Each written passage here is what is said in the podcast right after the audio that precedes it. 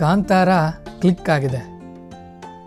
ಇಂಟರ್ನೆಟ್ನಲ್ಲಿನ I M D B ರೇಟಿಂಗ್ನಲ್ಲಿ ಹತ್ತು ಅಂಕಗಳಿಗೆ ಒಂಬತ್ತು ಅಂಕ ಪಡೆಯೋದ್ರ ಮೂಲಕ ಭಾರತದಲ್ಲಿ ಅತಿ ಹೆಚ್ಚು ರೇಟಿಂಗ್ ಪಡೆದ ಚಿತ್ರ ಅನ್ನೋ ಹೆಗ್ಗಳಿಕೆಗೆ ಪಾತ್ರವಾಗಿದೆ. ರಿಷಬ್ ಶೆಟ್ಟಿ ಅವರ ಸತತ ಪರಿಶ್ರಮದ ಜೊತೆಗೆ ದೇಶೀಯ ಸೊಗಡು ಸೇರಿದ್ದರಿಂದ ರಾಷ್ಟ್ರಾದ್ಯಂತ ಮಣಿಮಾತಾಗಿದೆ ಕಾಂತಾರ. ನಿಜವಾಗಿ ಹೇಳಬೇಕಂದ್ರೆ ಕಾಂತಾರದ ಟರ್ನಿಂಗ್ ಪಾಯಿಂಟ್ ಇರೋದು ಕೊನೆಯ ಇಪ್ಪತ್ತು ನಿಮಿಷಗಳ ಕ್ಲೈಮ್ಯಾಕ್ಸ್ನಲ್ಲಿ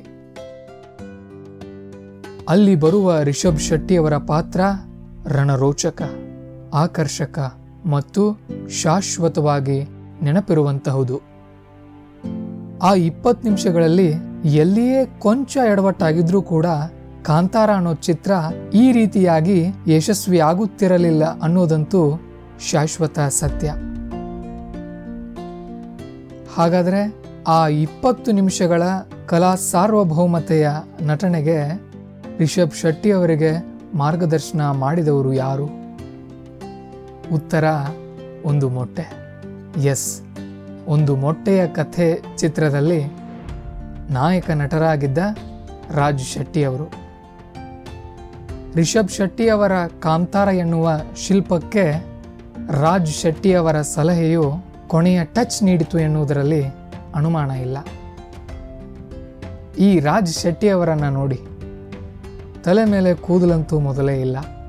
ಹಲ್ಲುಗಳು ಅತ್ತೊಂದು ಇತ್ತೊಂದು ಚಾಚಿವೆ. ಗಲ್ಲ ಗುಳಿ ಬಿದ್ದಿವೆ. ಬಣ್ಣ ಏನೂ ಖಡಕ್ಕಾಗಿ ಇಲ್ಲ. ಎಲ್ಲರಂತೆ ಇರುವ ಸಾಧಾರಣವಾದ ಬಣ್ಣ. ಎತ್ತರವೇನೂ ಬಹಳ ಇಲ್ಲ. ಇವರನ್ನು ತೂಕ ಹಾಕಿದರೆ ಐವತ್ತರಿಂದ ಅರವತ್ತು ಕೆ ಜಿ ತೂಗಬಹುದು ಅಷ್ಟೇ. ರಾಜ್ ಶೆಟ್ಟಿ ಅವರು ಆಗರ್ಭ ಶ್ರೀಮಂತರೇನೂ ಅಲ್ಲ. ಇವರಿಗೆ ಗಾಡ್ ಫಾದರು ಮೊದಲೇ ಇಲ್ಲ.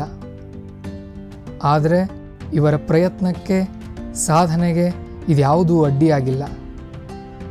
ಎದೆಯೊಳಗಿದ್ದ ನಾನೂ ಏನನ್ನಾದರೂ ಸಾಧಿಸಬೇಕು ಎನ್ನುವ ಹಠ ಇವರನ್ನ ಒಂದು ಮೊಟ್ಟೆಯ ಕಥೆಯಿಂದ ಹಿಡಿದು ಚಾರ್ಲಿಯಂತಹ ಚಿತ್ರಗಳಲ್ಲಿ ಒಳ್ಳೆ ಒಳ್ಳೆ ಪಾತ್ರಗಳನ್ನು ಮಾಡಿಸಿ, ಗರುಡ ಗಮನ ಋಷಭ ವಾಹನ ಚಿತ್ರವನ್ನು ರೂಪಿಸಿ, ಈಗ ಕಾಂತಾರ ಎನ್ನುವ ಹಂತಕ್ಕೆ ತಂದು ನಿಲ್ಲಿಸಿದೆ.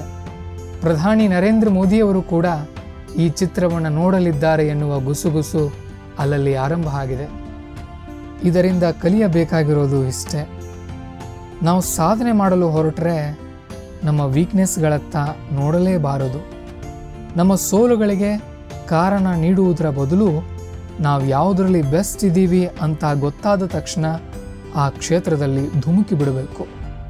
ನಿಮ್ಮ ಸಾಧನೆಗೆ, ನಿಮ್ಮ ರೂಪ, ನಿಮ್ಮ ಯೌವನ, ನಿಮ್ಮ ಅಂದ, ಚಂದ, ಶ್ರೀಮಂತಿಕೆ, ಇವೆಲ್ಲ ಅನವಶ್ಯಕ. ನಿಮ್ಮ ಸಾಧನೆಗೆ ಮೊದಲ ಮೆಟ್ಟಿಲಾಗೋದು ನಿಮ್ಮ ಮೈಂಡ್ ಸೆಟ್ ಹೊರಡಿ, ಕೆಲಸ ಮಾಡಿ. All the best.